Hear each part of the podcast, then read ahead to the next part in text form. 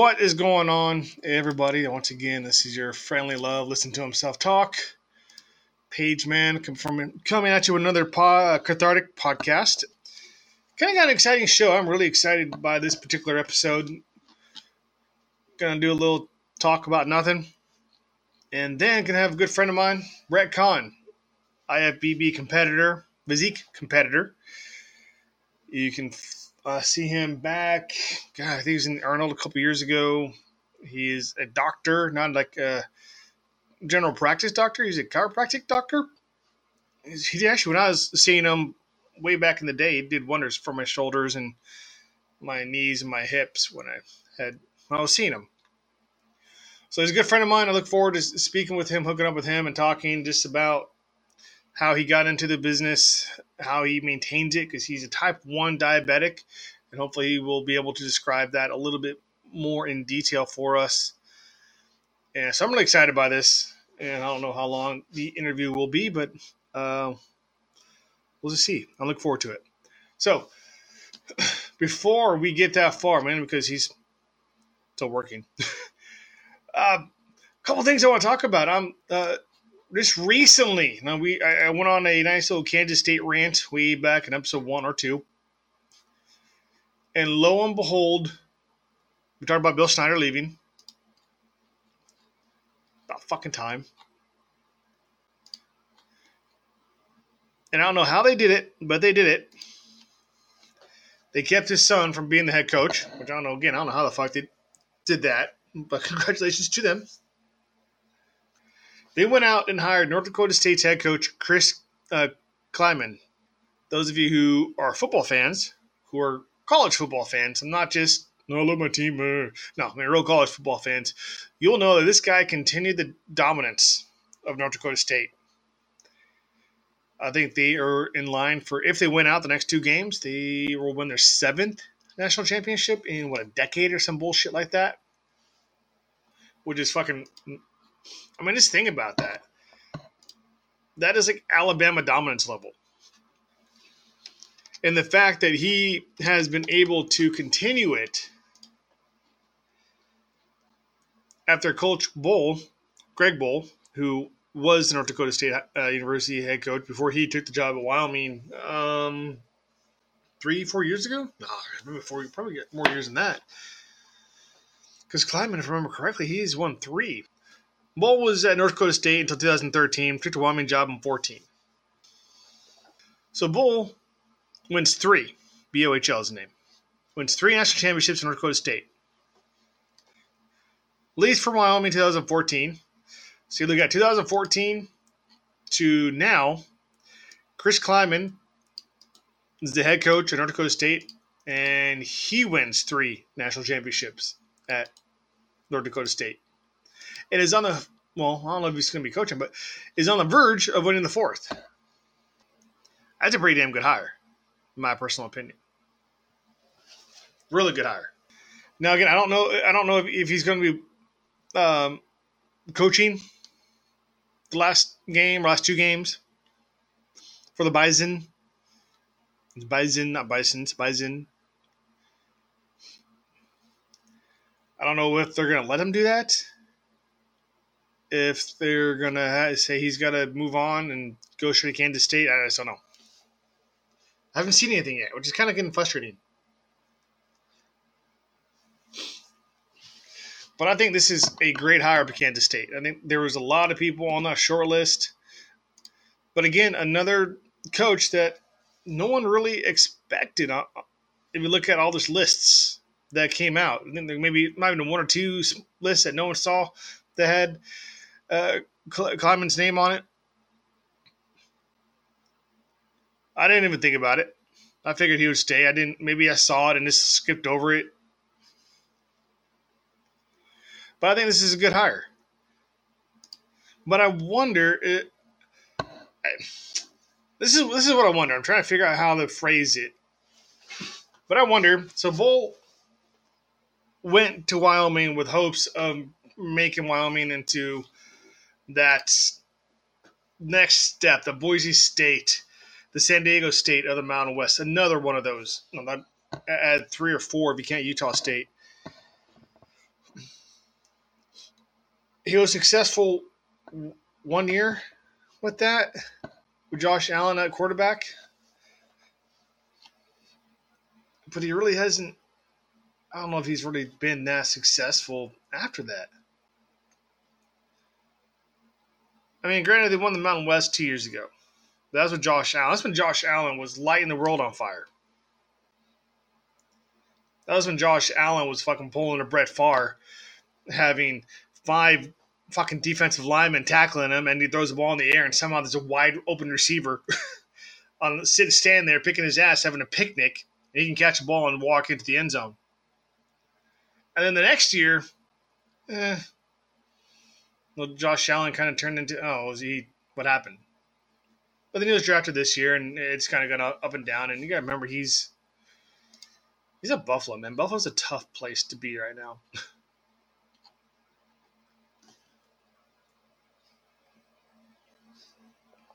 so my point being, if you look at uh, Greg Craig Bull, he has a 400 for a .444 winning record. That is a 28 and 35 record right now look at the success he had at North Dakota State. He so far has not been able to translate it into success at Wyoming. So far. And he took over for Dave uh, Christensen, who has one less win. Same uh, loss, same amount of losses, but one less win. Now I don't know if, if Dave was fired or if he left. I know he was suspended for a little bit. Way back in 12, I want to say. But he finished off his record with 27, 27 35. He finished off that that was his record at Wyoming, 27 35. And you have Bull over there who's 28 and 35. Granted, Bull, Bull hasn't been suspended for a game or going on tirade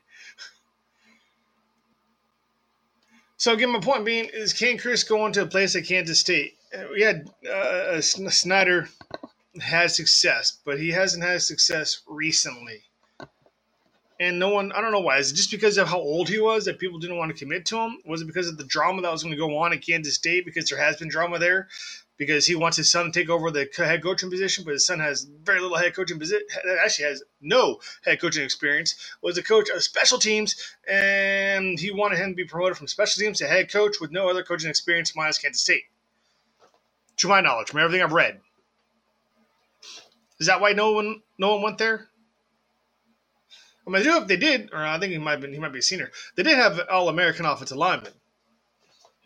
Kansas State has been known to have those tough, rugged quarterbacks. I mean, the quarterbacks you can just fucking smash and they're going to get up. They're old school quarterbacks. is he going to be able to recruit there? Is he going to be able to have more success than his predecessor at North Dakota State? That's my question. That's what I, I wonder. Yes, he knows how to recruit that area. Yes, he knows how to um, bring in those players, those zero star players, and make them into something special. He's done that North Dakota State. All due respect, Kansas State is not North Dakota State. Kansas State, you have Oklahoma, you have Texas, you have Oklahoma State, you have Iowa State, you have Texas Tech. Well, Texas Tech's had a couple bad years. It was exciting though. This isn't like going into the Mountain West, where you have to compete with Boise State and San Diego State, and everybody else is kind of up and down. Not Fresno State. I should I should add Fresno State into that list, but Fresno State is a recent phenomenon phenomena since the Carbros brothers left. So can he have success at Kansas State? I, I, my original answer is yes. My original feeling is yes. But as I look back at his predecessor, Craig Bull, and the fact that he had one, maybe two years of success at Wyoming, he's been there for four years now. I think right now we're going to see how good uh, Bull is because this is coming into this year, this coming up season. To my knowledge, it's going to be all his recruit class. There isn't going to be that hangover, not hangover. There isn't going to be that leftover from Dave Christensen's recruit class. This is now all his. And we're going to see if the building process is not going to show some fruit. Now, did Kansas State underperform the last several years? I don't know. Probably. I don't know what their um, roster looks like. But I know it has been pretty. But I also know you have seen life when they played Iowa State and forced Iowa State to have a comeback. Granted, again, Iowa State then struggled the next week against uh, Drake. Not the shitty rapper, the college. So I just wonder how much of that was just a worn down Iowa State team that had been playing magnificent all year long against Oklahoma, against West Virginia, against Texas, and it's finally their depth wore down. I don't know. I'm, I'm wondering that. So this hire by Kansas State, congratulations. I'm I'm actually glad they went a direction that, from what I've read, is not what Bill Snyder wanted to go. Now I'm not talking. Well, I am talking about in Bill Snyder. The reason why I'm talking about in Bill Snyder because he went from a magnificent coach who I kind of who I didn't like, but I respected. Again, I'm a Nebraska fan. Big Eight, Big Twelve, Big Six, Big Eight, Big Twelve. but it's like, like the last episode. I don't like the Raiders. I hate the Oakland Raiders in the NFL, but I can speak non-biasedly about them, and I could speak non-biasedly about Bill Snyder, even though I wasn't a huge fan of his. But the last crap that has come up from Bill Snyder a couple years, uh, two, three years ago, because it'll be a couple years ago, you have the man who won the transfer, and Bill said no. Think it was because of a, a, a, family issue. His mom was sick or something, remember correctly. Yeah, this issue with his son. Rumors coming out that he's not going to step down unless his son gets a head coaching position. His son has coached at one spot, one spot only. Matter of fact, he's been at Kansas State. This is this is his son's name is Sean Sean Snyder. He might be a great guy. Okay, I'm not going to sit here and talk shit on him. But let's face it, you graduated from Kansas State in '92. Two years later, you're an assistant at Kansas State from '94 to 2010 as an assistant. This is straight up assistant, from what I'm reading. You were an All American punter. That's punter. Punters have some significance. And then in 2011, you become the special teams coach and the honorary title of assistant head coach. How the fuck do you have the honorary title, title of assistant head coach? What the fuck? And now you're expecting, you are expecting, because your dad is basically runs Manhattan, Kansas, and so does your family, to get the head coaching job. And all the drama that I've read about, that I've heard about, that I've listened to, about how your dad isn't going to step down unless the university can guarantee that you are going to be the you are the head coach in waiting. Now you might be a good head coach, as a matter of fact, you won two Special Team Coaches of the Year awards. Congratulations. And you won the Special Teams Coordinator of the Year in 2015. Congratulations. If I'm in charge of a program, I want somebody who I know has experience in other areas, not just special teams. Because let's face it, special teams you play 10 plays a game, maybe. If you're Alabama, you play 10 and they're all a kickoff and uh, kickoffs and PATs. if you're Alabama, my point being is go and get some experience. Go somewhere else and get experience. To me, it looks like you're riding off your dad's coattails. Oh, my daddy's the head coach at Kansas State, so I'm going to stay here so I can be the head coach when he retires. Go somewhere get fucking experience, man. Look at all the great coaches. They have had stops everywhere. For the most part. There's probably some exceptions out there. But I can almost guarantee they weren't just special teams coaches. Almost. I'm not to sit here and say I guarantee.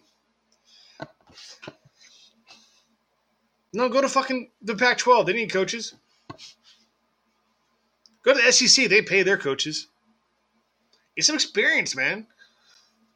Fucking Saban loves hiring coaches. Go down and hang out with Saban for a year. Get experience in Alabama for a year, man. Shit, you put that you put that name tag Saban on your resume, you're gonna get a head coaching job somewhere. Look at all the coaches who've been hired so far this year. Not all of them, but the majority of them, they have a, a tie to Saban somewhere.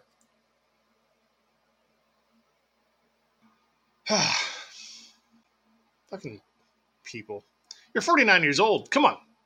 Go out in the world. Coach somewhere else. Get some experience. And then, if Klieman struggles, throw your name in the hat and go, hey, see, you should have hired me.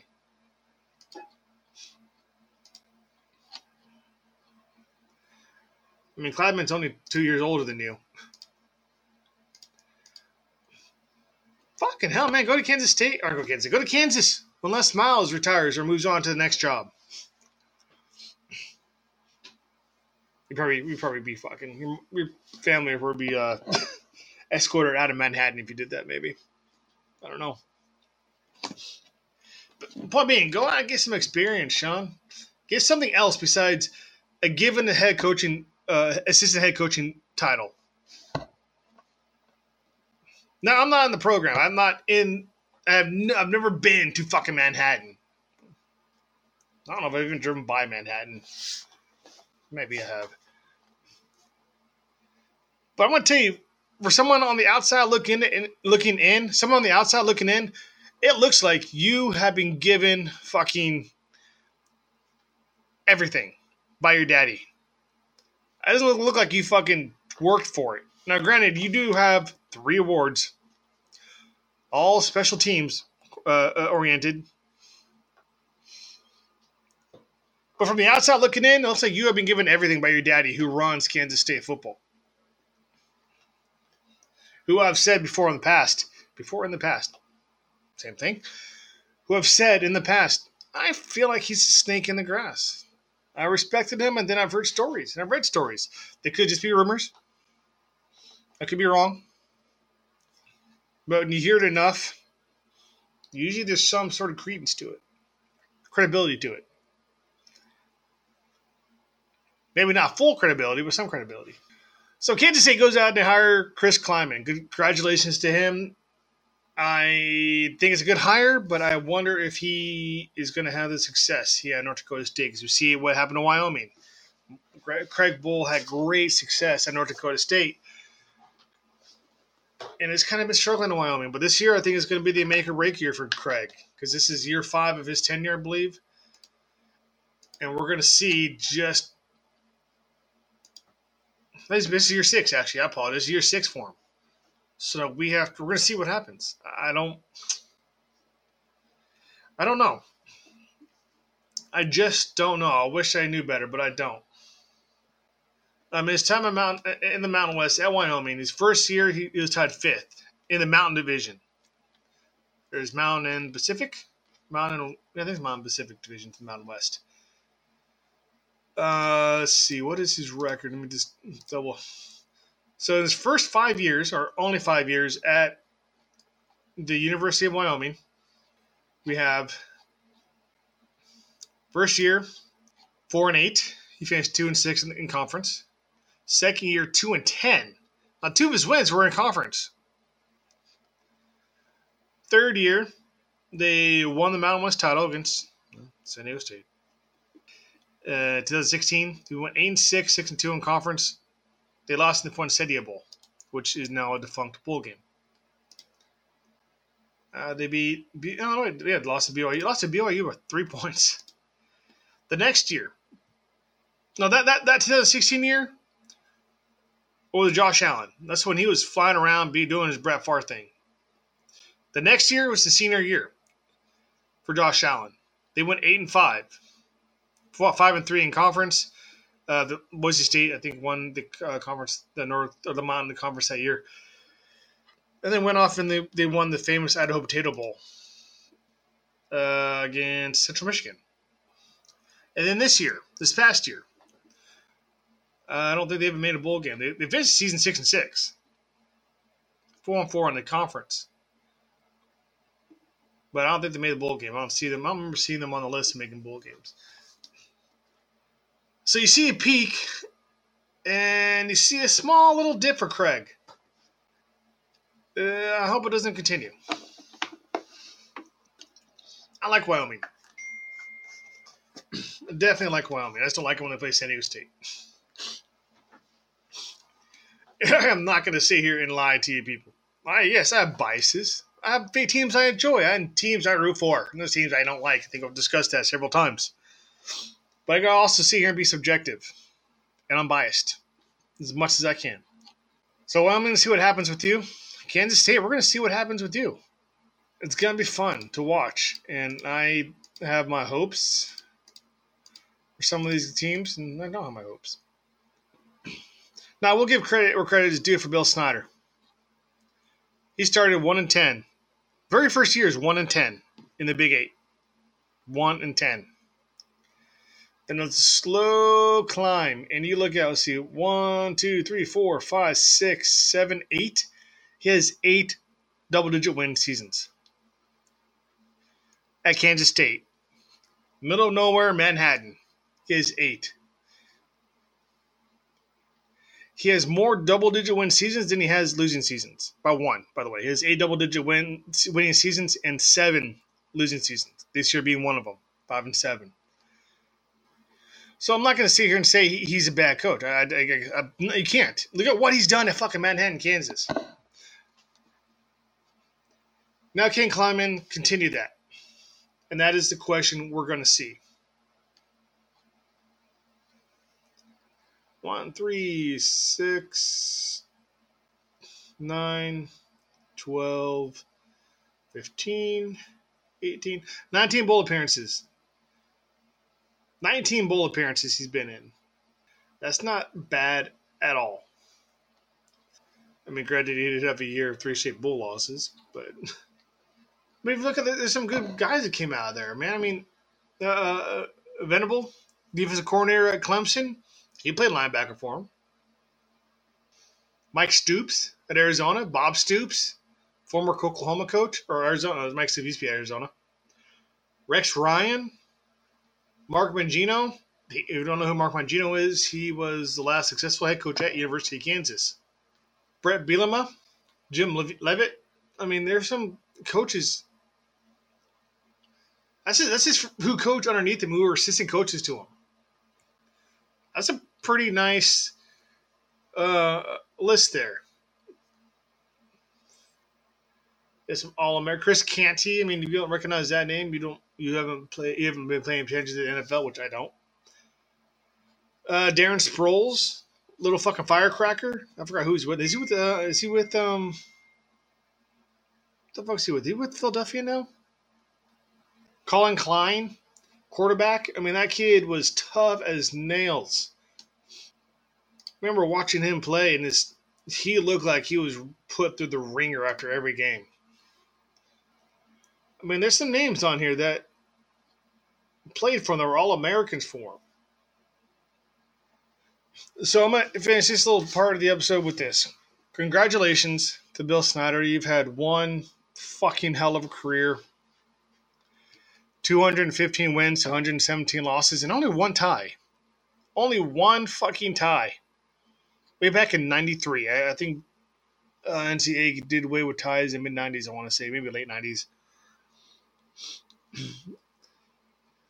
Congratulations to a magnificent career. I think it's time for you to retire. 215, 117, and 1. Conference record of 128, 89, and 1. Congratulations, you had a magnificent career. You definitely belong in the Hall of Fame. In my personal unhumble opinion, I think there's some stuff in there that's always going to stain your legacy with me. But you are you were a great coach. Numbers don't lie. You were a magnificent coach, and with that, my hat is off to you. And I respect that. I can't do anything but respect what you did at a place like Kansas State. So that's my rant and rave about Kansas State. Up next, good buddy of mine, Brett Kahn, IFBB uh, a competitor. I've said his name several times. We'll be talking with him uh, hopefully my system will work. Uh, and yeah, look forward to this. First guest ever I'll be right back, guys.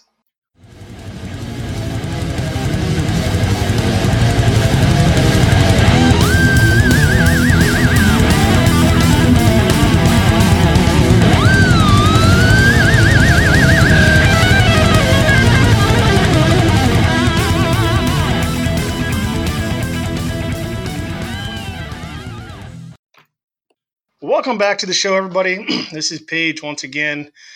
I am super excited, beyond excited, to have a really good friend of mine on the other end of this, Mr. Brett Kahn, IFBB competitor, physique competitor. I've known you for five, six years, if not a little yeah. bit longer. Yep, yep, about that long. I think even before you started competing. So yeah, I don't even think I had even considered stepping on stage yet at that point. I was just, just trying to get my practice up and going. Yeah, yeah, exactly. I think you had maybe been in Charleston for a year, maybe, maybe when you had the spot of uh, second floor. Yep, yep. I was at the original office, and I was only there for a year and a half, so it had to be within. I've been here almost seven years now, so yeah, I had to be within that first yeah. year, year and a half. God, time flies. So first off, thank you for doing this. I know I always give you shit about shit. So the fact that you're a good friend tells me that I'm giving you enough shit, apparently. Absolutely.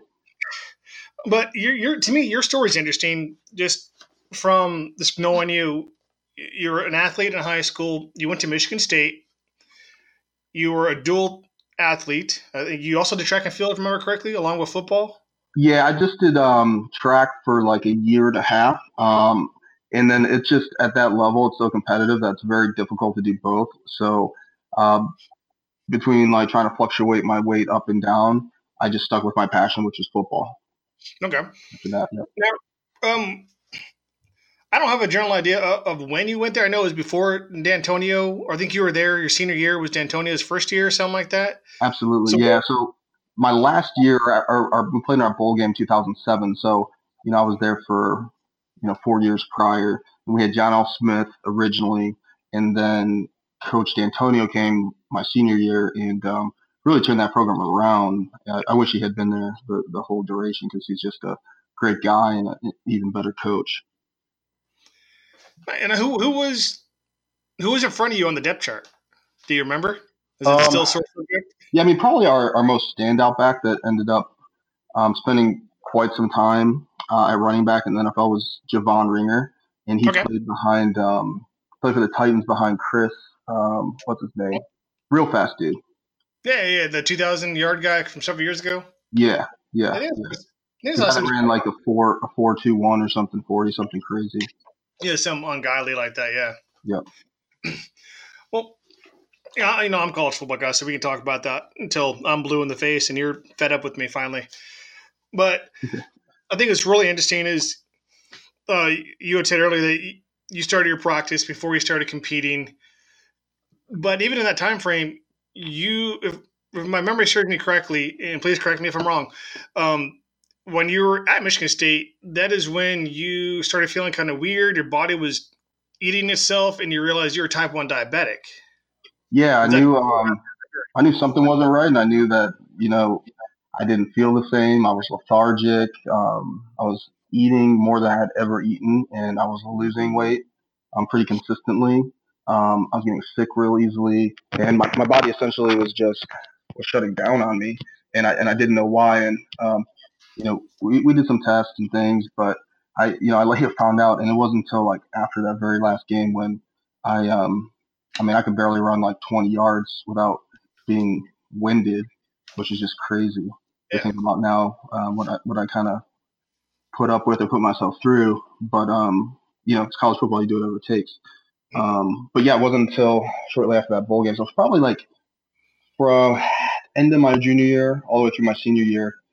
What was happening was my pancreas slowly stopped um, making insulin, and insulin is what transports the nutrients from your bloodstream um, into your body. So majority of what I was eating wasn't being absorbed, floating around the bloodstream, high blood glucose, um, type 1 diabetes. Um, so that was the diagnosis uh, shortly after my, my senior year. Okay, so it's all right. So it was your senior year. For some reason, I thought it was earlier in your college career. Well, I was you, sick. I was sick. Um, you know, my junior and senior year, um, but I was playing through it. for example, okay. like with my blood sugars the way they were, and me unknowing what was going on, I thought maybe I had cancer or something. Actually, oh shit. I um, I might do like two, three sets of bench, and then you know, I wasn't like winded or tired or anything that was like too strenuous, anything that I wasn't used to, but I would feel like I was about to throw up. Sometimes I would throw up. Um, and I just kind of hit it. You know, my weight was dropping. I would weigh in. You know, we had to weigh in before every workout. I'd put weights in my pockets so that my it didn't look like my weight was dropping, and and just just crazy stuff like that. Um, until it got to a point that you know I was it was so bad that you know I could barely get around, and and I was basically just you know, steps away from being in a diabetic induced coma with you know, blood sugars of almost 800 when I was in the hospital. And normal's between 80, 80 and 120. So like eight times normal. My God. Yeah. yeah I think I, I stumbled upon a picture of you today. This older picture. Um, it was on your Instagram, on your uh, uh, professional Instagram, I guess, for lack of a better term. Uh, you put a side by side picture of you when you're in college with right before you knew you were type one, and then you today. Yeah. And yep. I mean, even, I mean, even if you didn't have type one, it'll still be a huge difference, I believe. But you really didn't look healthy in that before picture because you were super skinny. I don't think I've ever known you being that skinny. Yeah. Because you're still yeah. built when we first met.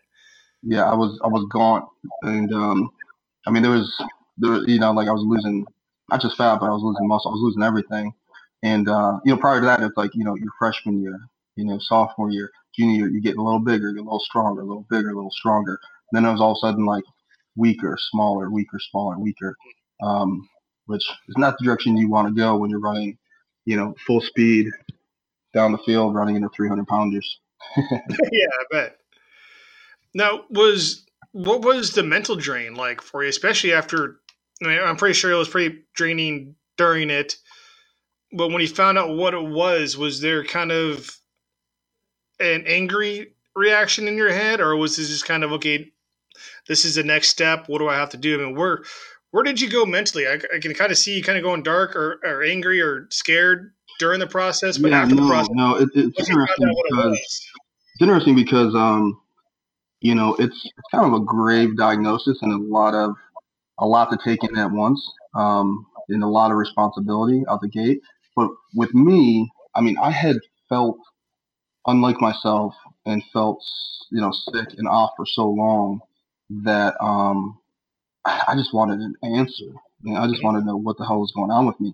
And it could have been a lot worse things. Like I said, like, you know, I'm thinking like, all right, I have some, some sort of cancer or something. And I'm kind of like hiding it and just hoping something would change without doing much anything. So um, I was, I was, if anything, a bit depressed and, and thought like I didn't love football anymore and I'm in a slump and like most of the negative stuff that I had to pull myself out of um, was during that time.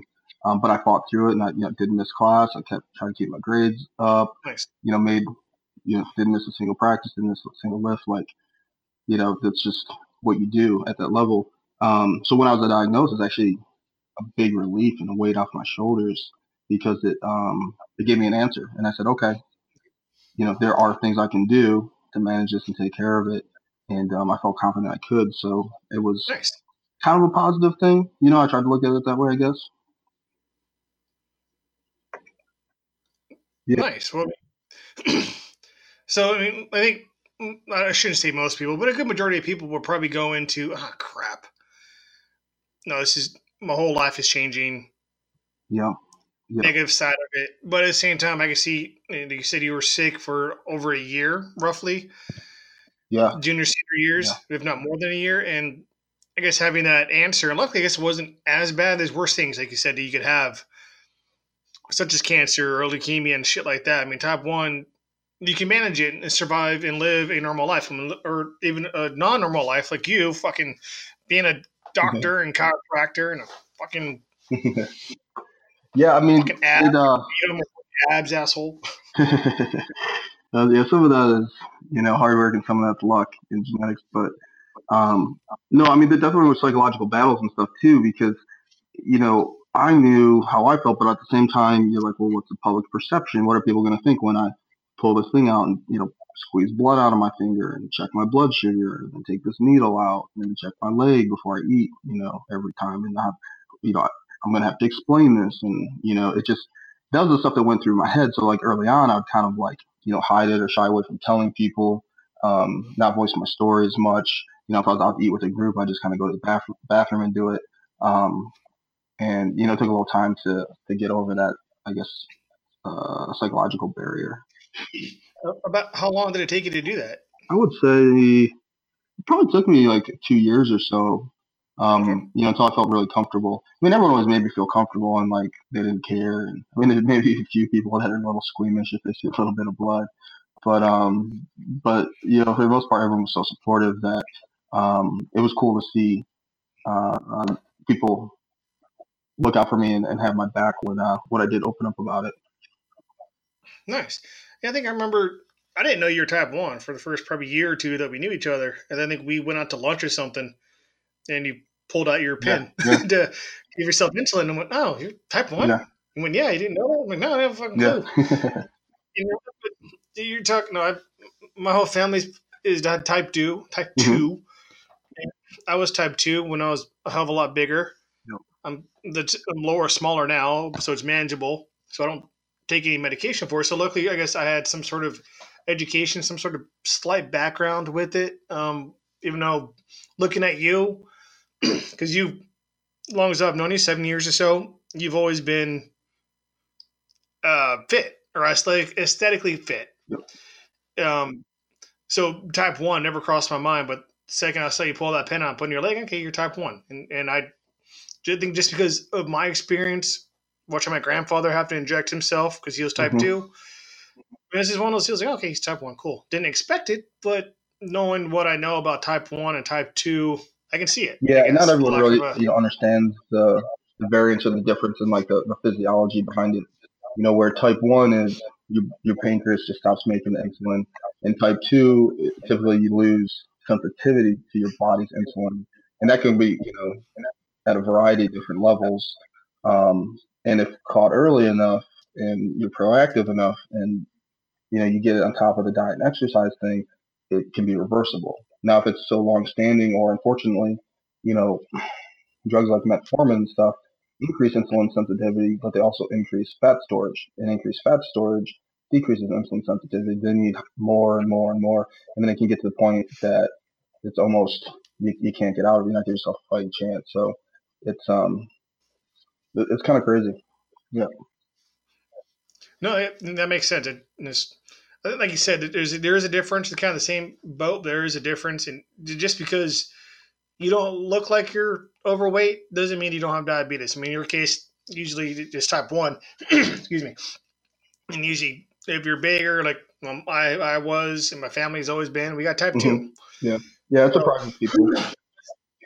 Yeah, I think more education's out there that uh, for this for the world to know is a great thing to have, and it's not. There's no stigmata around it. I, I don't know. Not stigmata. That's the wrong phrase to use. Yeah, there's some there's some um you know misconceptions and stuff about it and like how it's managed. For example, a lot of times in type two, because not everyone takes insulin in type two, they should watch how much sugar and how many carbs they take in. Um, now, since my pancreas doesn't make insulin, I just calculate what I'm taking and then inject for it. So oftentimes people are like, are, are, you, can you eat that? Are you sure you can eat that? And I'm like, yeah, I can eat whatever I want. I just have to take the insulin for it, you know? So it's not, um, so that's probably one of the biggest misconceptions that you can't have sugar, that you can't have carbs. Okay, okay, so yeah, because you're, like you've said before a couple times now, that you know your pancreas just stops making insulin, so you're just injecting yourself with insulin, so you're still able to have a quote unquote normal diet, I guess. You can eat the stuff you want to eat and you don't have to cut back. Like type two, they really have to watch out for the sugars and the carbs and yeah, because if they're not type two insulin dependent, then you know their blood sugar is just gonna continue to rise because you don't have the insulin to keep it in check. Whereas my case, what my body would normally make is just supplemented synthetically with um, you know a longer short acting insulin. Yep. Okay. Now, after you got out of Michigan State, um, I forgot the name of the school you went to. in Atlanta. Yeah, the uh, Chiropractic University. It's the largest chiro uh, university in the nation. It's called Life University. Um, there we go. Yeah, they have they actually have a rugby team. I've watched them play rugby last yeah. year. Rugby yeah, that's a lot of people know for the rugby team. I mean, they've been like uh, a national powerhouse in rugby and actually recruit people from all over the world. So it was kind of cool to have that on campus. It's definitely unique. Nice. Yeah, ugly lime green uniforms, but yeah. you can't win them all. right. so, what got you into chiropractic work? What What is what you woke up one day when I want to be I want to be a chiropractor. I want to be a doctor. I want to be a chiropractor. What got you into doing that? Yeah. Um. Originally, I, I kind of was going to go, you know, the business route, um, maybe MBA or something. Uh, but I'd always been intrigued by the human body and biomechanics and, and physiology. I started looking into, you know, med- medical field, dentistry, that sort of thing.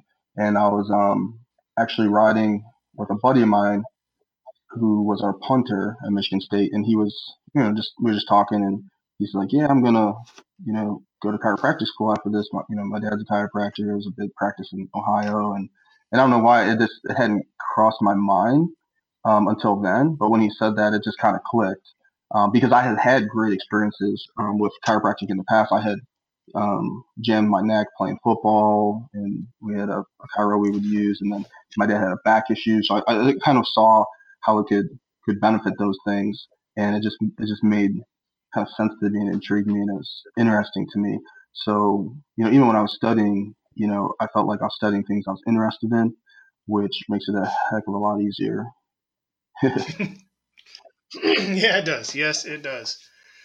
So you go, um, you get your chiropractic degree, you're a doctor now. You head off to uh, Charleston, South Carolina, open up your own uh, business. Uh, what is the name of your business? yeah, so the, the, office is Mobility Spine Rehab. Okay, I'm glad I asked because I had it other way around in my head, which is bad because I used to be a, a client there. Yep. yep. Which is that's how, how we met. so, where in the time frame did all of a sudden you decide, you know what, I want to be a physique competitor? Not so much of a physique, but I want to get in shape or more shape than I already am and become a competitor. I want to go on that stage. Yeah, so that was um it's kind of unique. I had always been kind of interested or intrigued in the whole bodybuilding thing, but I never wanted to look like a bodybuilder. And um, I had seen a national show that was here in, in Charleston and saw a division called the men's physique division, which is where it's not like, you know, the the bikini bottoms and then the, all the posing and stuff. It's more like board shorts, cover men's health type look.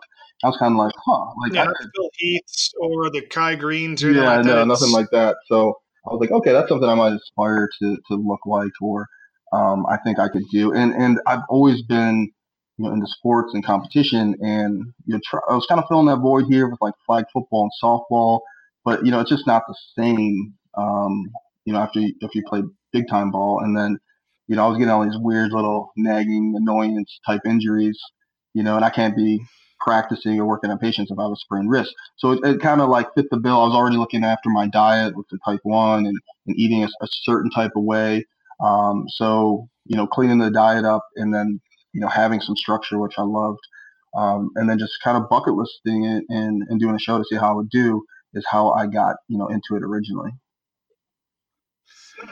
Nice. Did you have to do anything different with your diet because of being type one when you started off with, and it, or would you just kind of dive headfirst into it and kind of worked yeah. with see what works for yourself, see what doesn't work type of yeah, deal? so you know, it, I, I had like all the variables in my life really pretty controlled at that point. So it was it was a lot like Groundhog Day a lot of times for me. So to consider like switching up my diet and, and my workouts when I kind of had it figured out was difficult. So it was a slow transition and, and really like I didn't do much diet wise uh, in, in the beginning. I just kind of increased my workouts or the way I worked out and, and, things along those lines, and then make a little tweak here and there because you're worried that um, it's going to throw your blood sugars. I could become more insulin sensitive. You have to take less or more insulin. So now you have all these sliding scales that you have to consider and adjust and, and figure out, um, which makes you know a, a pretty daunting or difficult prep even more daunting and difficult. So um, but I was up for the challenge and I, and I enjoyed the, the um, I guess the science behind it as well. Now, did you have somebody there who was kind of telling you what your diet should be, or were you doing it all on your own, or were you just looking at magazines Yeah. or uh, bodybuilding.com, or wait, I shouldn't say bodybuilding.com since you're what still muscle and strength.com? Yeah, that like yeah, I do some stuff with muscle and strength, and then uh, supplement sponsor Allmax Nutrition, which is awesome. But um, you know, I probably should have. Like looking back now, um, you know, hiring a, a coach or someone that specializes in like competition prep would have been ideal. It would have saved me a ton of time and effort and ancillary research. But you know, I'm a do do it yourself kind of guy, so I did uh, a lot of research on my own. My posing came from watching YouTube videos and, and picking a few people's brains. Um, I did have a friend who Oh, competed before, but not really men's physique, so I would kind of get some input um, from him, and he was a huge help. Um, and then, uh, yeah, I definitely definitely did some stuff that uh, I didn't realize when I started differently that I wouldn't do now. But you know, that's part of the learning process. You know. Yeah. But did you did you not eventually find a coach to help you out with the, especially with the posing or with your So diet? I actually had no um, coach until after I, I turned pro. So in order to turn pro, you you do a local show, and that can qualify you to do a national show. And um, I was lucky enough to turn pro on my second national show. And then from there, I didn't know the, the Okay. landscape of the professional um, division whatsoever. Um, and I was, I mean, that might have been my last competition if I didn't win. I was just kind of curious how I do on, you know, a couple national stages. So I had a few coaches kind of reach out to me um, after seeing me at the show, and then ended up using a coach, uh, Cash Guidry, um, for a little while, and then what was the name uh, again? Cash. Guidry, Okay, is he the guy out of- of yep, Louisiana? guy out of Louisiana, and then um, Okay. a guy here, uh, Trey Hodge. After, um, at the same time, like I said, it's unique to me. Trey understands type ones um, pretty well, so that that was why I kind of made the switch. But um, yeah, it's just good to have another set of eyes and sounding board and, and that sort of thing. Because as simple as it seems, when you get on that level, there's so many little things that make a big difference. And you realize, like, okay, you can't cut corners with your cardio, you can't cut corners with the diet, um, water, salt manipulation, carb manipulation, um, color your shorts, your posing, how you're turned, all these little things that I that you know starting off I, I didn't think I didn't think about because to me I'm like oh you just throw some board shirts on you put your hand on your hip you get some funky ugly looking spray tan and you stand there and then they pick who wins but uh it's kind of interesting to see it's a lot more than that and it's been really fun to watch the sport uh, grow in popularity One of the funny little spray yeah tan. that spray tan point. I remember I tell you you can't scrub that stuff out me and that with you in LA, dude. Fucking laying down towel. How long did it take you to learn that? To Just simple little things like putting towels down in the bed so you don't get charged extra, or because your tan's gonna wear or come off when you're sleeping. Yeah, I mean, you, you either learn Did the hard way by you know, paying for the sheets in a hotel, or you you think on the fly, or so you know, more likely than not, you know, someone hopefully tells you like, hey, you know, don't lay down on these white sheets um, in a freshly spray tan body, you know, so you try to wear long sleeves and stuff, and if you don't bring sheets, then you know you throw some towels down or or something, but yeah, it's uh it's a process. Yeah, that, that was, that was that was funny to watch. I'm sorry. So, have you seen or felt any changes, especially with your type one, since you've been doing the physique competition? I know you haven't competed for a little bit of time, but you're still doing the photo shoots. You're still keeping yourself in physique shape. Yep. Do you, have you felt differences? Have you seen differences in your blood sugar or anything Yeah, like that? Absolutely. You know, the more um, the more structured I am, you know, especially and, that, and this is type, you know, this is di- type one diabetes across the board. The more structured you are, and the more consistent you are, and the more you analyze everything that you're doing, the better blood sugars you have. So that's kind of the cool thing too, is it goes hand in hand with um, the control portion of it. When you know your food is more weighed out, or you're looking at the labels of carbs that you're eating versus you know eating out you kind of have to guesstimate a lot of times. Um, some restaurants you can look stuff up, but again, it's being prepared in the kitchen, so they're not weighing it necessarily, and there's human error. So that all comes into play. Um, and you know, keeping my body fat below a certain level keeps my insulin sensitivity higher. Um, I was just telling someone today, you know, when I do cardio, even if it's for, you know, a 10 or 15 minutes, it keeps my insulin sensitivity better so that I have a little more control. I can take a little less insulin. You can go to Cheesecake Factory and kill a Cheesecake Factory. Still do that. Yeah, yeah. Like in LA. That's right. Uh, so when was your where was your first NP, uh, NPC? I believe that's the the lower level. Yeah, so you, the it's NPC is the National Physique Committee, and that's like the, the jump off point where you can do local shows. Um, in immense physique, it goes by like height class, and if you do well there, I think you have to place top three. Now, top top two or top three in a national show to qualify. Top two, yeah, top two in a national show to qualify Yeah. to do. I'm sorry, in a local show qualify to do a national show. Um, and there's like I think like 10, 10 max, maybe less, maybe seven or eight national shows. Um, Oh, yeah, and now they've added some international shows, so there might be a little more opportunity. They just they only give out so many cards at each show, and it's kind of dependent on the size of the show and how long it's been around. So there's not a ton of chances to get it, and um, so you know you have to you kind of have to plan accordingly. And I I did the first two of the year um, after I thought I you know kind of figured it out and, and had a shot to to place high enough. And um, yeah, and the second one, I mean, with no expectation going in there to just have fun and um, actually visit Chicago and see my sister. Uh, I caught a win. Nice. Yeah, caught a win, and um, just kind of went from there.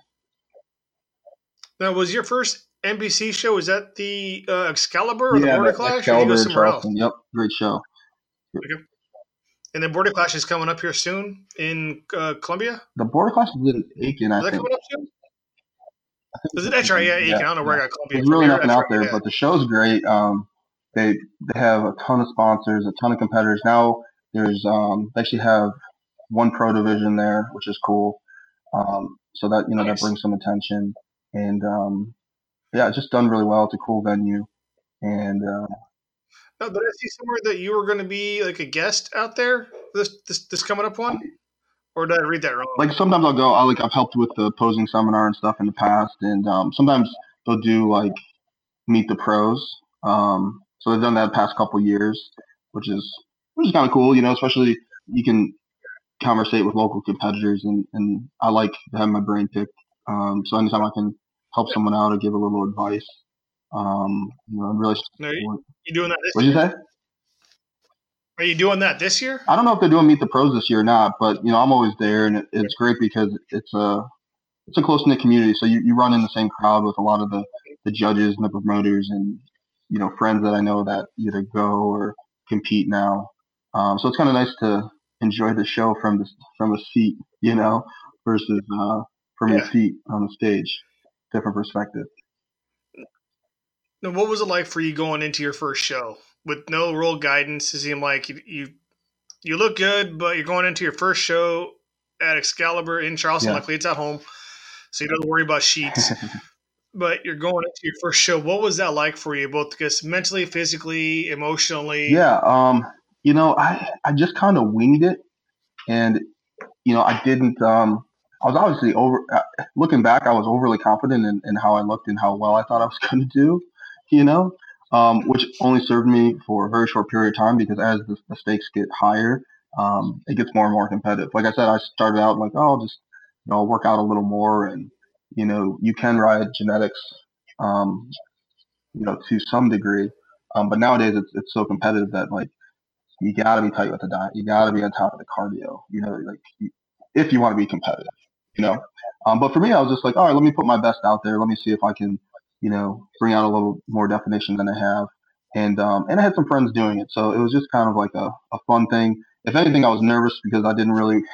honestly, my biggest concern was there be pictures of me shirtless floating around, which at this point now, it's, it's no looking Really? Back. now that you're, you're, I'm uh, Google stalking you, and you're fucking everywhere Yeah. now.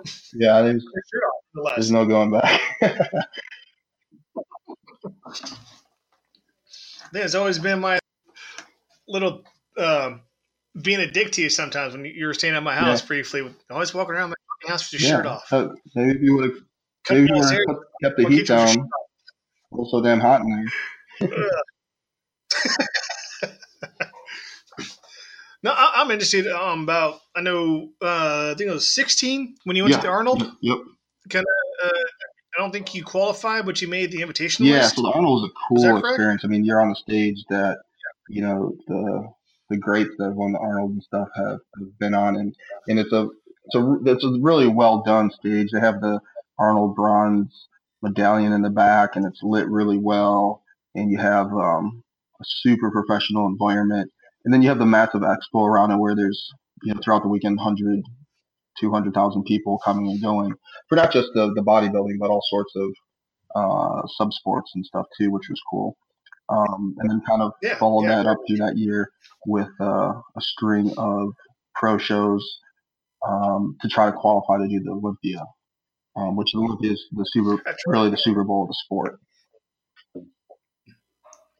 So where would so where would the Arnold classify then? Uh, I know you just said the the, uh, the Olympia is the Super Bowl of the sport. Does the Arnold still hold? Excuse Well, me. yeah, there's a ton, there's a ton of prestige, and it's a huge accomplishment to to do the Arnold, to do you know so well or, or play so high at the Arnold. Um, I would almost think of it as like uh, a high bidded bowl game, you know, not the national championship, but it's like the top bowl game next. Like Yeah, Rose like the? Rose Bowl. Okay.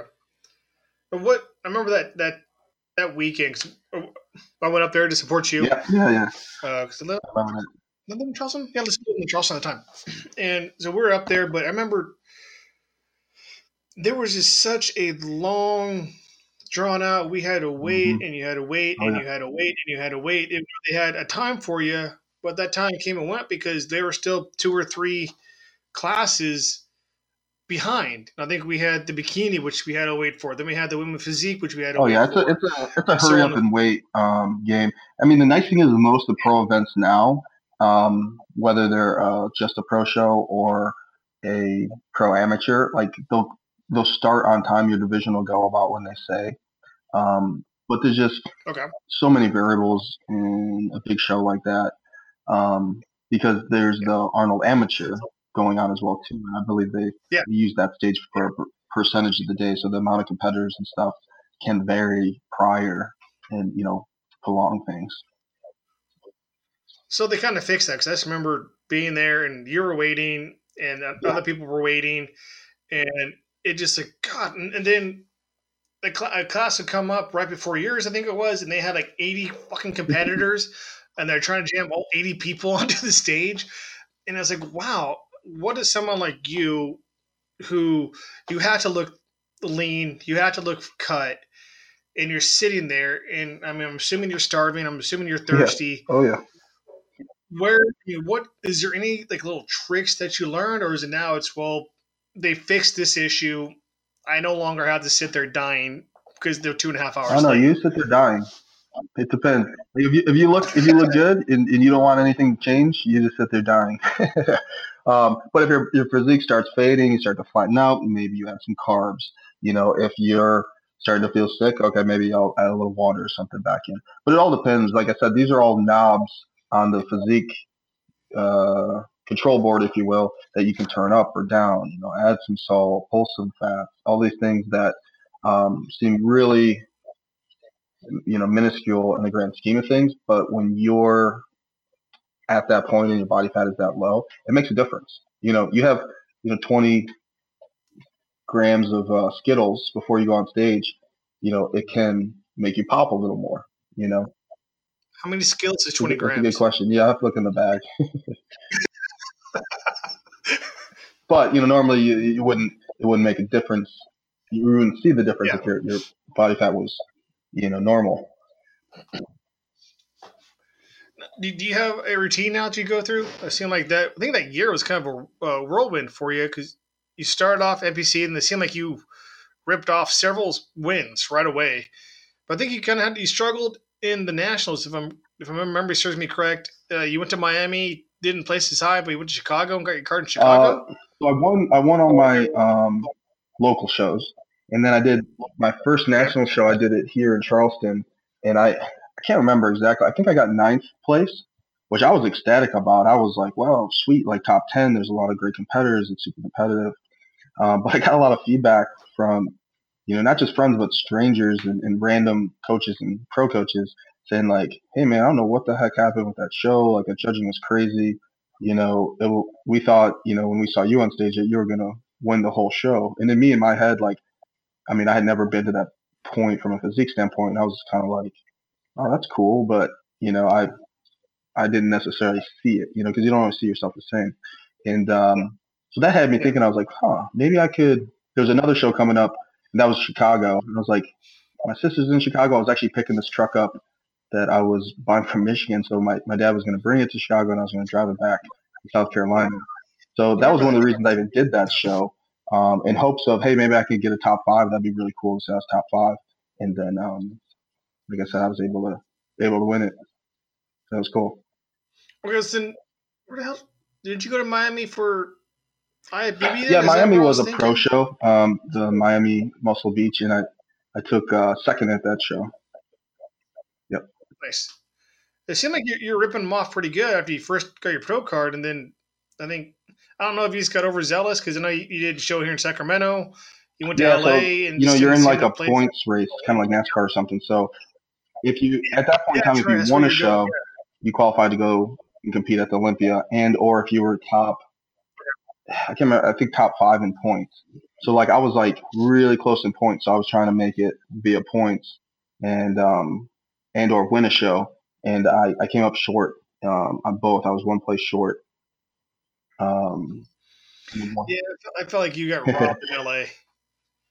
It might be me being biased, but I think I felt like you got robbed in LA, and I kind of felt like you got the short end of the stick at the Arnold. Yeah, too. I mean, my whole thing was is I'm no. I'm like, you know, there there is some facial recognition, and, and people know certain competitors and stuff, and it's like anything. Maybe you favor someone that you've seen before or has a history of competing. So it's kind of hard to come out of the, the shadows necessarily and um, trump some of those people. Um, even though it should kind of work that way, it doesn't. It doesn't always. But you know, you have to go in that with the mindset that hey, this is a subjective sport, and I'm going to do my best, put my best out there, and the rest is in someone else's hands. You know, and you can't take it personal. You know, like hey, I have dark hair. Maybe maybe the maybe the head judge thinks blonde hair looks better. you know, like it could be something non-related and maybe not even something that they realize that they're biased towards, you know, so it's, it's just one of those things that you, uh, you do your best and then you try to, you know, grow from the preparation side. Is that one of the biggest knocks as a competitor? Is the subjectiveness of all the competitions? Because you can go in there looking, you know, a ten, but get beaten out by yeah. a six, just because a judge doesn't like your shorts or something. Is that? I mean, you said you can't take it personal, but it has to be disheartening in some way, shape, or form. So is that like the like a, a gripe among the competitors because there isn't a set. You have to look like this. You need to stand like this type of steel type of deal. It's whatever the judges you have, whatever they're yeah. It, it, there's definitely, in my opinion, maybe a little more variance than there should be. Now there is criteria that's defined um, for each division, but you have to realize like a lot of these guys, these judges, they've been judging forever. And these are guys that have been judging bodybuilding, right? So they, they might have a bias mm-hmm. for bodybuilders.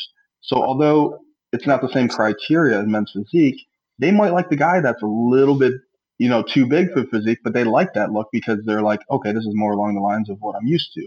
Um, whereas, in my opinion, if, if we could create more of a objective scoring scale where you get points from like muscularity, conditioning, front pose, back pose, overall presentation, then you know you would actually have something that you can look back on and something that would actually you know be a physical number um, that you could compare after and say okay everyone marked me high on muscularity but you know my conditioning everyone marked me low on my conditioning. I need to work on conditioning for next show. You know that's why i got beat sort of thing. Whereas this other guy got higher marks on conditioning right? Uh, whatever that total score may be. That that would be ideal in my opinion um, but that's just what is conditioning in physique? I mean, I think of conditioning as somebody who is running or doing oh. the uh, Tabata or something. What is conditioning for physique? So it's, it's just mainly like um, bringing out more definition, primarily in, the, in like the midsection. So being able to see abs and yep. usually like some obliques, um, you know, bringing out like the the serratus lines and stuff. Um, that that's how kind of they describe conditioning. Okay. Uh, we are here with Dr. Brett Kahn, a good friend of mine. Just wanted to reiterate who the hell we're talking to. Um, Team Allmax athlete, by the way. I should not forget yeah, that should, part. You should hit them up for some um, some money, man, and you put their advertisement in there. no, they make they make awesome products yeah, and like actually really good high quality stuff. Um, yeah, I haven't had him yet. No, we're not going to talk about that. Uh, what happened there? Because I don't know. I don't know what the heck happened between your guy and myself. I don't know where. I just keep went wrong. I, I, just keep. But, I just keep forgetting. Yeah, yeah, yeah. No, I send you shit all the time. I see how it is. yeah, Dr. Brett Kahn, type one diabetic competitor, college football guy. Unfortunately, it's, you had to quit doing that, but you're a chiropractor as well right now. For somebody who is type one, who just found out they're type one, who is kind of lost in a direction, it seemed like you still had an idea where you wanted to go. Is there any advice you would give that young person? Because I mean, I'm assuming most times you find out you're type one as a young individual, not so much as an older individual. Is there something you can give, some advice you can give them so they don't feel so, oh shit, I'm mm-hmm. type one, my world is yeah. Well, I mean, because you didn't seem like you in there, but you were more happy that you found out what would the problem. I'd was. say you know life's all perspective, right? And you know, it doesn't have to necessarily be type one. You could be diagnosed with Crohn's, or you know, you have lost a job, or like any anything that's you know negative in effect, right? Um, but you know, you you could spin it differently, right? You could spin it in a more positive direction.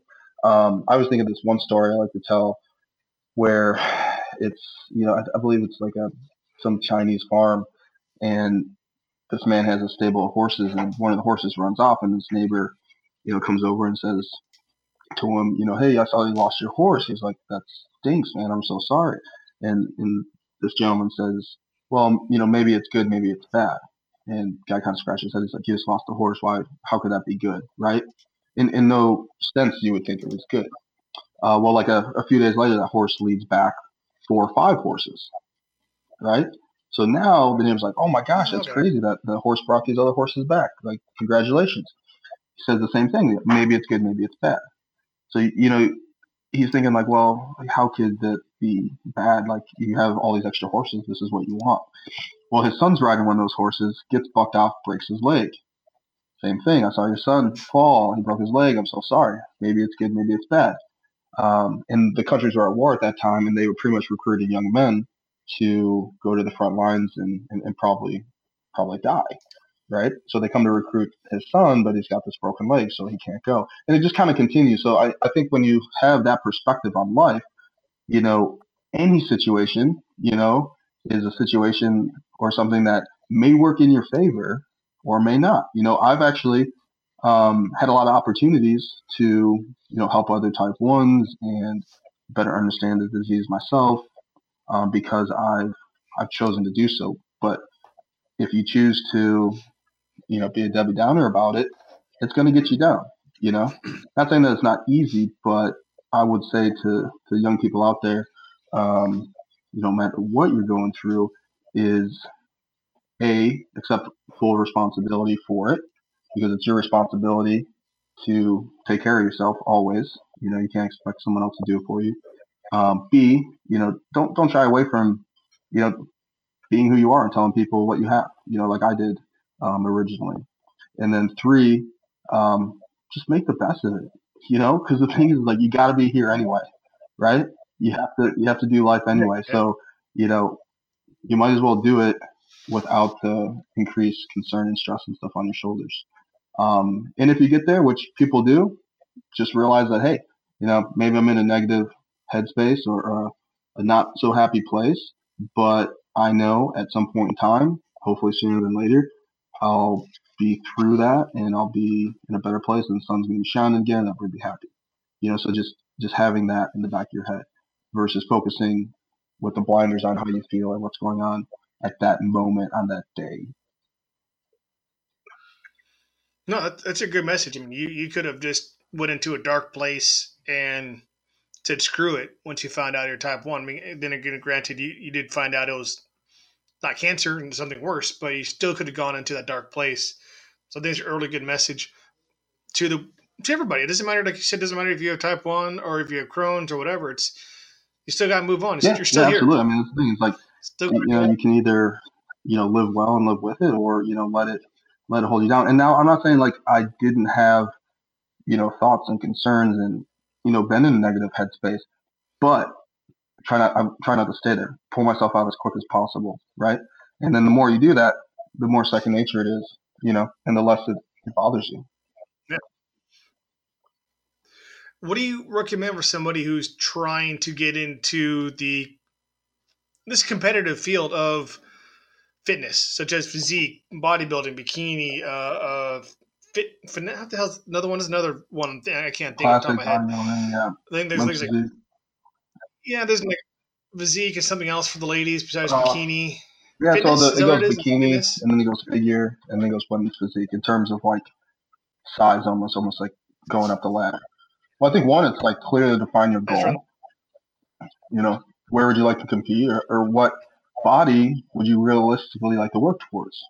And then two, you know, be realistic enough to realize like it, it takes some time. You know, it's like Rome wasn't built in a day. Um, and ask yourself, are you ready to commit to that time?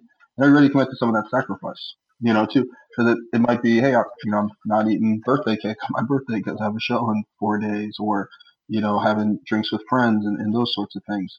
Um, but just asking questions and getting your feet wet, and you know, not being too concerned with placing or, or winning or how you're going to do the first time. Just getting out there and saying, hey, did I like this experience? You know, is this something I want to do again? And can I um, do it in a, in a manner that I'm happy with my body and I'm not going to create this um, feeling that I'm always comparing myself to others because because that's part of it too, you know. Yeah, I always see this um, Instagram post. It's on Facebook too of a guy. It, it's a drawing. It's a meme ish. But you have a guy he's built and he's looking at himself in the mirror, and in the mirror he sees a skinny Yep. rail of a person, but in real life he is Mhm. bodybuilder shape. You know, he's built, and I, I always see that, and it's. I wonder if, I mean, I wonder how do you. You don't, you, you don't seem like the type of person that has that. Yeah, it's like body body dysmorphic mis- disorder, what, what they call it. Yeah, Um, yeah. but yeah, I mean, it's a very, very real thing, and, and, and it works, you know, in every level that there is. You know, there's um, people that they might be in a, in a physique or have a body that a lot of people would would love to have, but that person might be very insecure, very concerned about how they look. They might be obsessing about, you know, the smallest thing, right? Um, you know, whereas someone else, you know, they might be you know they, they don't have the, the same look or whatever. But if that person is comfortable in their own skin and they're happy with themselves right you know who's winning? To me it's the person that you know is comfortable in their own skin.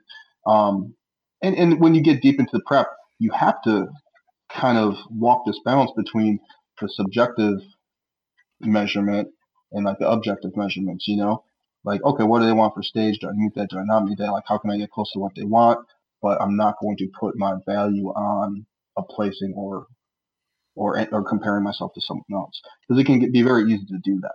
You know, we're, there's only one of all of us. Yeah. You know, and every one of us has something unique and special and a gift and something cool that we can offer the world. You know, it doesn't. We don't all have to offer the same thing. You know. No, I agree 100. percent Um, there's just everybody has, like you said. I mean, people look at themselves in a different light than what is really out there. And like the meme those are talking about, I mean, the guy sees himself as a rail, but in reality, he's a fit individual. And you know, see, if you're in a positive mind, it's the best place to be sometimes. From a guy who's always dark. So where can we find you? What are you going to be doing next? Are you going to be doing any competitions? I know it's been a little bit of time. I think I heard a small rumor that you might do one, but are you deciding that you're just done competing? You're just going to do the modeling and article things, or what are you going to be doing That's a good question. I mean, in, in terms of like the fitness industry stuff, like you know, I'm still immersed in it uh, and work with my sponsors, do some stuff for them, kind of gearing up uh, some of the, the coaching again in terms of bringing some some clients in on, on in uh, 2019 and trying to help them, you know, navigate the sport and, and help them um, get on stage. Um, and then for myself, you know, it's definitely a, a feeling thing because, like I said, there's a lot of sacrifice there, and I love the structure and, and that of it.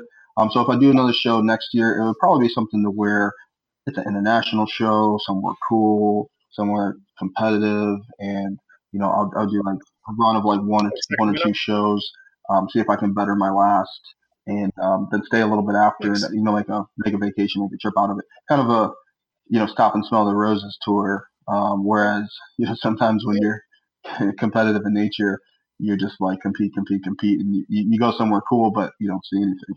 So, so that that's kind of yeah. where I see myself stepping back in if I step back in. Nice. So, I mean, like Sacramento or San Francisco? Not, that not, Anyways. Not that exotic. Maybe. No, I do like the West Coast um, uh, competitions. I like the physiques that they favor there. Um, where can we? You talk about the coaching and whatnot. I think you started back up your online coaching yeah. again. Yeah, so I, have always kind of done it. I, I don't like advertise it a ton, and, and, I'll try to take on a handful of people at a, at a time every now and then. Um, but the easiest way to to connect with that would just to be to go to my Instagram, which is just my name, Brett Kahn, uh, B R E T T K A H N, and then um, send a message through there. Okay, is that the only uh, social media you do? Blast everything you want to blast. Social media, yeah, no, website, I don't, do, I don't know how to That's kind of my, my my social fitness funnel, if you will. So I just kind of keep it all there. Um, you know, and that's more of a snapshot of you know the fitness side of my life, not necessarily like me as a whole and, and everything that I do or that I'm into. Um, you know, I try to keep certain private life stuff private, and then you know the fitness stuff. That's it's a um, a venue or vehicle to hopefully inspire others and, and put some educational things out there and you know um, help out the, the, sponsors and stuff that help me in the sport. No do you have pictures with your shirt off i'm yeah. assuming on your I, I know professional what, I, know, I know that's what you must have yeah that's it, it is it really is. I'm looking at a picture of you with the muscle and strength with the oh yeah, the turkey curls. Right yeah, I love that. I, I try and pull that up every year. That's funny. I, I, do see something here. Um, I don't. We haven't touched on it yet. I'm looking. I'm I'm Instagram stalking you right now. uh, Mighty Meals. Is that something you're still involved with? Yeah, Mighty Meals is an awesome meal prep company. they're they're out of Cali. Um, although I'm not in California, I was I used them when I was out there and really loved their stuff. And um, Mark, the owner, um, really hooked me up and actually would, sh- would ship the food all the way here, um, you know, for me when when I needed it when I'm competing and stuff. And right now I'm not, um, so I, I, try not to, to bug them too much for the good stuff. But um, but yeah, that's that's one thing that if you can find a good meal prep company like Mighty Meals if you're in the California area, or if you can um, find something similar to that, you want to do a show. It takes a lot of um, a lot off your shoulders in terms of the, the meal prep and stuff because it can be cumbersome if you're eating that quantity of food and needing to cook that frequently. Yeah, I bet. I mean, anybody who's had plenty of time to watch meal prep shows about a bodybuilder or Phil Heath or um, shoot even the Jujimufu guy, the guy who does the splits yeah. with the weights over his head. He meal preps a lot of. Yep. They all meal prep. So if there's something like Mighty Meals, that's awesome. I think it's a really cool thing to have, and I'm glad you're hooked up with them. hopefully, if you decide to do a competition next year, you Absolutely. have something set up. So that'd be great.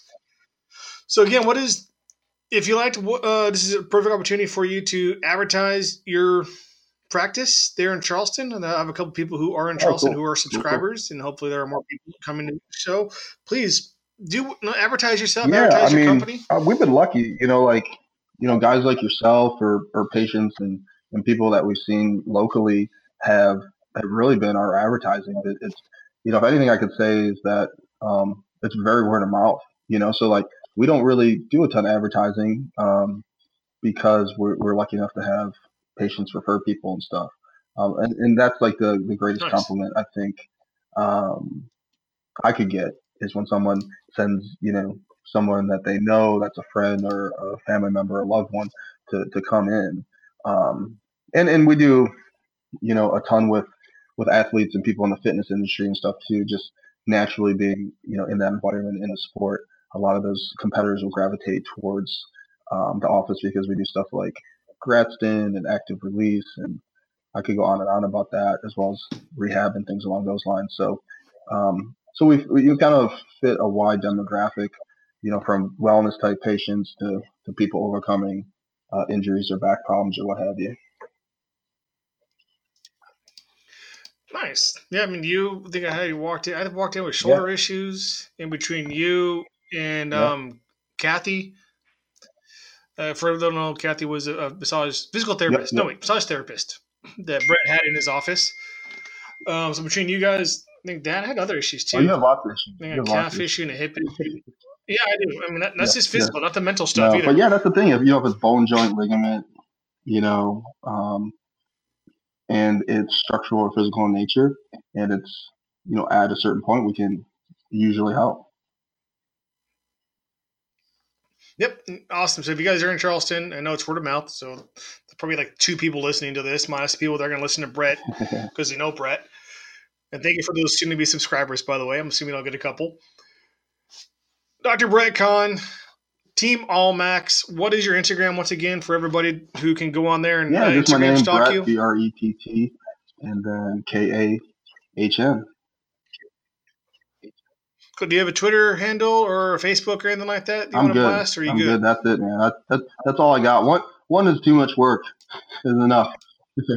but um, but I do try to post stuff fairly frequently on there, and um, probably put more stuff on the, the Insta story and stuff now. Um, that I find nice. Yeah, I heard you got a really cool shirt you should be posting. I heard you got a really cool shirt. Yeah, yeah, yeah. No, I'm going to throw that up there. Some of the California sweating um, gear is awesome. Sorry, I just had to make a little stab in there. Well, again, thank you very, very much for doing this. You were the first guest interview that I have done, and we ran into a couple issues, but we mm-hmm. figured them out. Thank you so much for being patient and dealing with my harassing texts. I learned a lot. I hope the people learned a lot as well. Again, um, looking forward, hoping you. I, I hope you do comp- competitions, man. I really, really do. I love going and watching you compete. Even though they felt like they were pulling needles out of my eyes, waiting for yeah, you to yeah. get up there. Sometime I'm sure it'll probably, it'll probably happen again. I'll get I'll get the itch, and when I do, you'll be the first to know. I, pre- I appreciate it. Once again, Dr. Brett Kahn, Team All Max. You heard his Instagram a couple times. Brett, thank you very, very much for coming on the Cathartic podcast. I can't thank you enough. Absolutely, man. Thanks for having me. It's definitely cool. I'm excited to, uh, you know, listen to this and then listen to some of your other ones and, and stuff as well too, and then also see where see where it goes from here. Yeah, don't think too hard when you listen to the other ones. I give us some rants that are not good. So before we close out this particular podcast, again, thank you for everybody listening for the thousandth time. Thank you, Mr. Brett Kahn, Dr. Brett Kahn. Um, please, please, please, now is the time of year. I've talked about this several times before. The Resilience Butte County Proud IPA is going to be dropping here soon nationwide. For those of you who don't know what it is, I know we just had a fitness talk, but this is very, very near and dear to my heart. This particular IPA, which is a beer for all of you who are super fit was created by Sierra Nevada to create a fund for the Campfire Relief Fund. For those who don't, so those of you don't know what the Campfire Relief Fund is, we had really big fires up here. 100 over 168,000 acres were burned down. Almost 100 people lost their lives. 14,000 uh, residential homes and buildings were destroyed. Sierra Nevada created this beer specifically for the Campfire Release uh, Relief Fund. All proceeds from the purchase of Resilient Butte County Proud IPA go towards the relief fund. I know a couple breweries have released them recently, and I know a huge chunk are going to be releasing starting I think this weekend, which is December 17th, going all the way through the end of December. Over 1,400 breweries nationwide, not just here in California, but nationwide, are brewing this beer. So please, please, please go out get it. You don't have to drink it, but just the funds going towards a really good cause. helping the people rebuild their lives, I would greatly appreciate it. Even if you hate me, if you hate this podcast, please go out and at least support these people in that form. And again, if you don't like beer, just pick them up and give it to somebody who you like for Christmas. I would greatly appreciate it. I know everybody up in Butte County would greatly appreciate it as well. So once again, thank you very, very much, Brett, for doing my podcast. Thank you everybody for listening. Go out, fucking dominate the world, and enjoy your lives.